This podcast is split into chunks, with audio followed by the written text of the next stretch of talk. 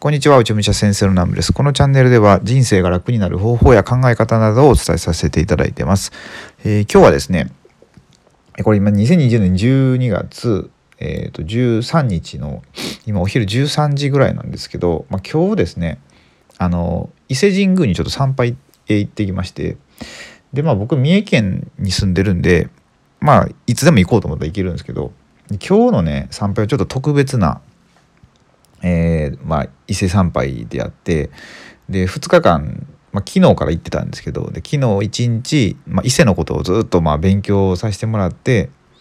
えー、と結構夜中まで。で、まあ、朝方ですねもう3時ぐらいに起きてで、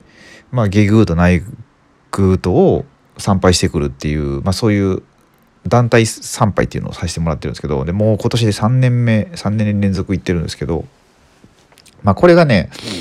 あのまあいいんですよね。うん、すごいまあそのね勉強できる内容もね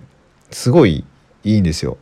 本当にまあ今の時代性とかこれからどうなっていくのかとかいろいろ教えていただいたりとかあと伊勢の伊勢神宮のま秘密ですよね。なんか全然こう公にはなっていない伊勢神宮ってまあそもそも何なんとか、まあ、今どうなってるのとか、まあ、いろんなことを教えていただいててで、まあ、行ってきたんですけどで帰ってきたとこなんですね。だこれね、まあ、すごい不思議なんですよね伊勢って。なんか、まあ、昔から、まあ、かなりこれ昔から伊勢ってまあすごい土地だっていうのに、まあ、言われてて伊勢神宮ができたのが、まあ、かなり、えーと、持統天皇の頃かなかかなり前なんですよね1500年ぐらい前やと思うんですよ。でそれでその前は何があったのかっていうとその前は多分ね木がめちゃくちゃでかい木が立ってたと思うんですよ。でそれは今は見えないんですけどあの下に埋まってるっていう状態でとかっていうのであって昔からねあのもう本当にその紀元前ぐらいから人々は、まあ、この伊勢の地にね何かしらまあすごいこう霊的な何かを感じて参拝してたと思うんですよね。で伊勢神宮ができたことで、えーと、と江戸時代に、まあ、伊勢神宮の参拝の参拝まあムーブメントみたいなのが起こってですごい参拝数になったと。で当時ですね年間えっ、ー、とね江戸時代ですね江戸時代年間ね500万人ぐらいの方が行ってたらしいんですよ。であのー、今ねちょっと今これ見てたんですけど、えーと、2019年はうんと下宮内宮入れてうんと900え、973万人の人が伊勢神宮にお参りに行ってたって言ってたんですよね。ってことは、えーと、13人に1人ぐらいが、まあ、今現代ですね行ってるって感じなんですけどでも、えーとね、江戸時代ね500万人年間行ってるって言っても当時の人口がね、うんと、2500万人ぐらいかだから5人に1人が行ってるんですよね。ですごくないですか？5人に1人が毎年伊勢神宮へ行ってるっていう。で伊勢神宮ってやっぱみんな行きたいけど行けないからなかなか。その車とかないし昔。電車とか走ってないから。誰か代表で行ってでその人にまあいろいろこうあのまあなんか買ってきてとか言ってお金とか渡してでそれでお土産買ってきて、まあ、お札とか買ってきてもらうみたいなそういう感じなんですけど。ってことは、まあ、僕たちの、えー、先祖は誰か絶対伊勢神宮にまあお参りに行ってると思うんですよ5人に1人が毎年行ってるわけだから。で、えー、まあそのやっぱ特別な土地なんですよね。まあ行かれたことある方分かると思うんですけどなんかやっぱ空気が違うなんかこう感じるもんがあるんですよね。であの今日もね朝だからまあ人がほとんどいない状態であの本当に日の出とともにあの参拝するような感じだったんですけどやっぱなんかねうんとまあこれすごいね言葉で伝え入れるようなもんじゃないんですけどその景色とか空気っていうのってなんですけどなんかうんと、まあ、僕は特に三重県に住んでるんでまあ懐かしいというか、まあ、ちっちゃい頃からまあ参拝してたんであの懐かしいって思うのはまあ当たり前なのかもしれないですけど結構皆さん初めて、えー、伊勢神宮に参拝された方とかとまあ喋ってるとなんでかわかんないけど懐かしいっていうこととかおっしゃってるんですよね。それってのは